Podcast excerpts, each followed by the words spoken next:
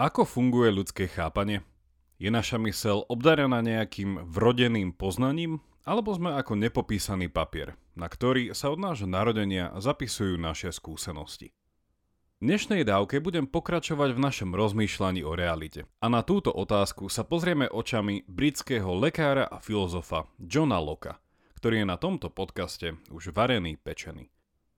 Zamyslíme sa nad tým, ako Locke stavajúc na vedeckej metóde svojho súčasníka a priateľa Izáka Newtona, vysvetľuje, ako funguje a z čoho sa skladá naše ľudské chápanie.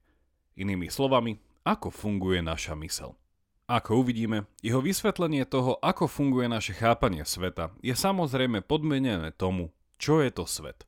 A to nás vráti k našej starej známej metafyzike. Pred zvučkou ešte tradičné oznámo pozvanie. Ak ti dáva počúvanie nášho podcastu zmysel, budeme vďační za každý dar. Pretože ako veľmi dobre vieš aj ty, všetko dobré potrebuje svoj čas. Všetko potrebné info o tom, ako nás podporiť, nájdeš na pravidelnadavka.sk. Veľká vďaka, vážime si to. Vítajte pri 79. pravidelnej dávke, dnes o filozofii a po zvučke si rozpitváme ľudské chápanie ala John Locke.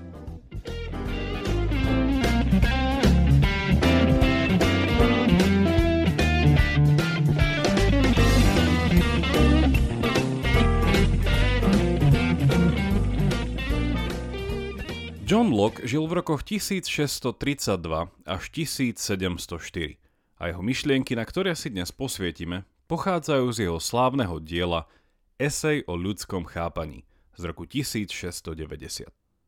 Spolu s filozofmi ako George Berkeley, David Hume a John Stuart Mill je považovaný za jedného z otcov britského empirizmu. A vzhľadom na 77. dávku môžem povedať, že Locke je pokračovateľom ducha Demokritovho atomizmu, podľa ktorého je svet a realita ultimátne zložená z neviditeľných, nedeliteľných materiálnych častíc. Aké sú základné častice nášho ľudského chápania? A ako sú navzájom prepojené? Toto sú základné otázky, na ktoré sa snaží Locke vo svojej eseji zodpovedať. A predtým, ako si priblížime jeho odpoveď, sa musíme ešte pristaviť pri otázke jeho myšlienkového pozadia. Teda, čo ho vplyvnilo a z čoho čerpal. Locke bol súčasníkom Isaaca Newtona a tiež sa narodil 6 rokov po smrti Francisa Bacona.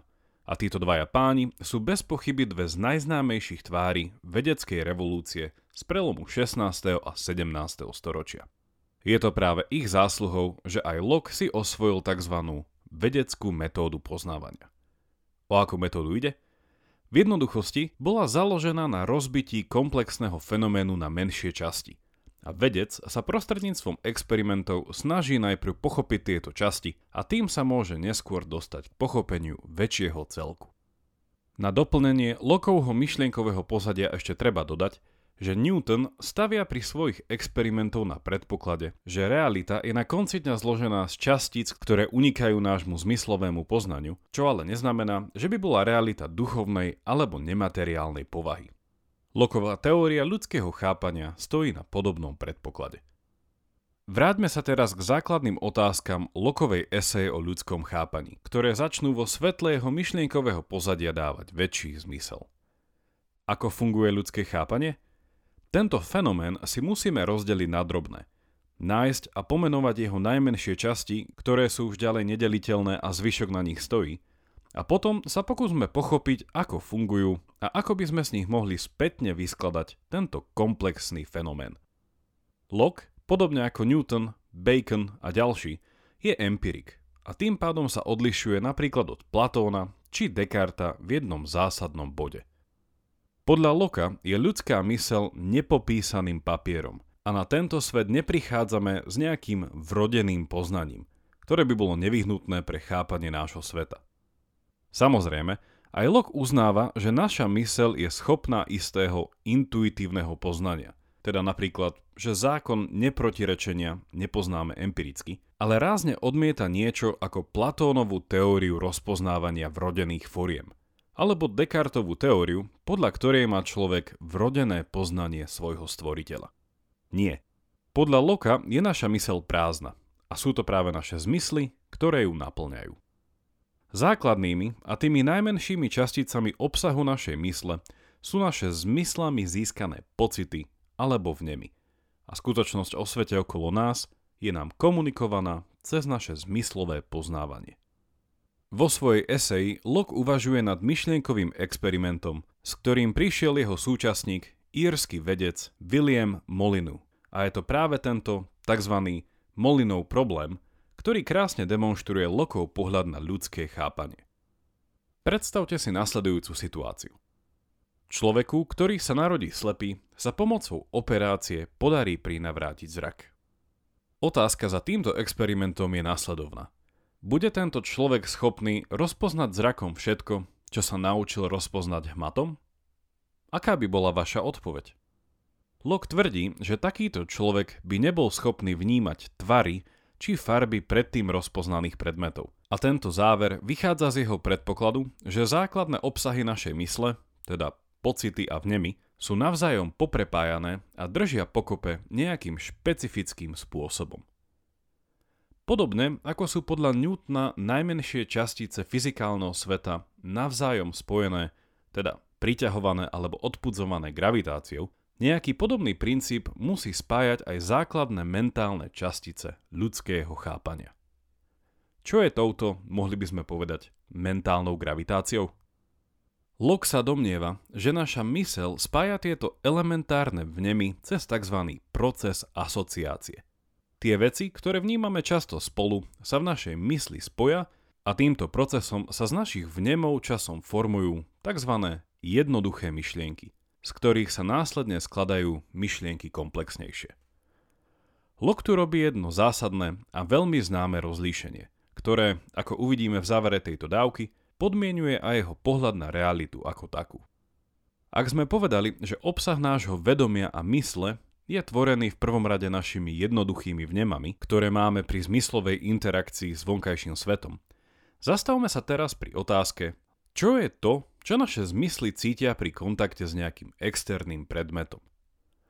Locke hovorí, že priamým spôsobom máme cez naše zmysly skúsenosť tzv. primárnych kvalít či vlastností daného predmetu. Ak napríklad teraz aj vy ako ja sedíte za stolom a poklepete po ňom, cítite jeho tvrdosť. Ak prejdete prstami po jeho hrane, cítite jeho tvar v podobe ostrých alebo zaoblených hrám a ak by ste ho skúsili zdvihnúť, alebo si ho nechali padnúť na nohu, cítili by ste jeho váhu. Ak teda hovoríme o primárnych vlastnostiach, ktoré cítime a ktorých pocit či vnem sa stáva jednou zo základných častí obsahu našej mysle, sú to potom vlastnosti ako tvrdosť, tvar či váha. Ako dodáva Locke, primárne vlastnosti sú priamo v predmetoch, s ktorými cez naše zmysly interagujeme. A s týmito vlastnosťami máme priamú skúsenosť. Logicky tu prichádza Lokova druhá kategória vlastnosti predmetov, ktorú nazýva sekundárne kvality alebo vlastnosti. Na rozdiel od primárnych, tieto vlastnosti nie sú priamo v pociťovanom predmete a preto s nimi nemôžeme mať priamú skúsenosť. Lokovým hlavným príkladom je tu farba. Skúsenosť s farbou nejakého predmetu vzniká ako interakcia už spomínaných primárnych vlastností a na druhej strane – vlastnosti našich zmyslových systémov. Inými slovami, sekundárne vlastnosti nie sú v danom predmete, ale vzhľadom na zloženie a vlastnosti našich zmyslov je tento predmet schopný v nás akoby vzbudiť túto novú skúsenosť. Ak sa vrátim k nášmu príkladu so stolom, jeho hnedosť nie je jeho vlastnosťou takisto ako jeho tvrdosť. A moje vnímanie jeho hnedej farby je výsledkom interakcie primárnych vlastností stola a vlastnosti môjho oka a celého zrakového systému. Zastavme sa teraz a zrekapitulujme. Locke tvrdí, že všetko naše poznanie pramení z našej skúsenosti, ktorú nám sprostredkujú naše zmysly. Spoznávame tak primárne a sekundárne vlastnosti veci, ktoré v tomto svete stretávame, doslova na ne narážame, tieto zmyslové vnemy sa potom časom spájajú, teda asociujú do jednoduchých myšlienok a tie sa časom a ďalšou skúsenosťou ako Lego formujú do stále zložitejších a komplexnejších myšlienok. Na záver chcem poukázať na istý skepticizmus, ktorý z tohto lokovho pohľadu plinie. Ak je pravdou, že základ nášho poznania pramení výlučne z našich zmyslov, nevyhnutne sa vraciame ku klasickému problému ich obmedzenosti. V príklade s našim stolom sú moje zmysly síce schopné cítiť niektoré či mnohé z jeho primárnych vlastností, ale súčasne musíme povedať, že všetky tieto vlastnosti sú pociťované na úrovni našich zmyslov. Je ale toto ultimátna úroveň reality môjho stola? Neskladá sa stôl ešte z oveľa menších častí ako len vrchná doska a štyri nohy? Ako sa naše zmysly vyrovnávajú s atomárnou a subatomárnou úrovňou nášho sveta? Log je konzistentný a svet či realitu po stránke vlastnosti, teda esencie, delí na dve skupiny. Poprvé, veci, ktoré tvoria svet, majú tzv. reálnu či skutočnú esenciu – a keďže sú naše zmysly limitované iba na jednu povrchnú úroveň sveta, skutočnú esenciu a povahu sveta nimi nikdy nebudeme schopní spoznať. Ale i keď ich nevieme spoznať priamo, tieto skutočné esencie materiálnych vecí v nás stimulujú, podmienujú a vytvárajú isté skúsenosti a na základe týchto skúseností sme schopní ich klasifikovať. Takáto klasifikácia teda usporiadanie veci do rôznych tried na základe ich vlastností, existuje a je vykonávaná na úrovni nášho jazyka. Klasifikovať neznamená nič iné ako dať veciam nejaké spoločné meno. A toto meno sa následne stane ich novou spoločnou vlastnosťou. Locke preto hovorí, že veci, ktoré tvoria svet, majú aj tzv. nominálnu esenciu. Z latinského nomen, čo znamená meno.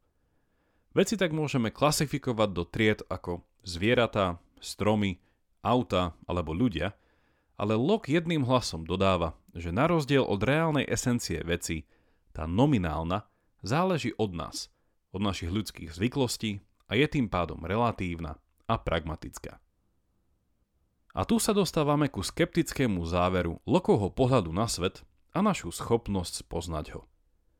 Ak je realita ultimátne materiálna, a stojaca na časticiach, ktoré unikajú ľudským zmyslom, naše poznanie reality je tak vždy nedokonalé a nevyhnutne nepriame.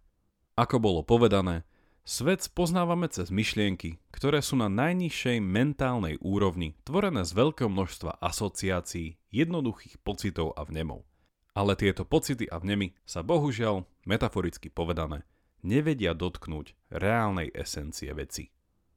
Na úplný záver sa hlási o slovo Lokov súčasník a jeden z jeho hlavných kritikov. Ak je ľudská mysel nepopísaný papier a všetko poznanie prichádza cez zmyslovú skúsenosť, naša mysel je tak na začiatku úplne prázdna.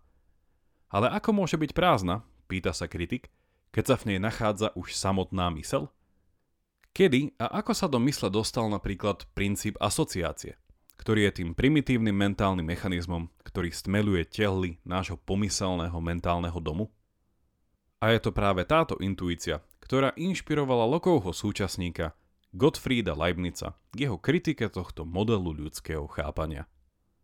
Toľko na dnes a viac o Leibnicovi si povieme v budúcej dávke. Už iba pripomínam, že pravidelnú dávku môžete odoberať napríklad v podcastových aplikáciách ako Apple Google Podcast či Spotify. Ak neviete ako na to, choďte na pravidelnadavka.sk, kde nájdete jednoduchý videonávod.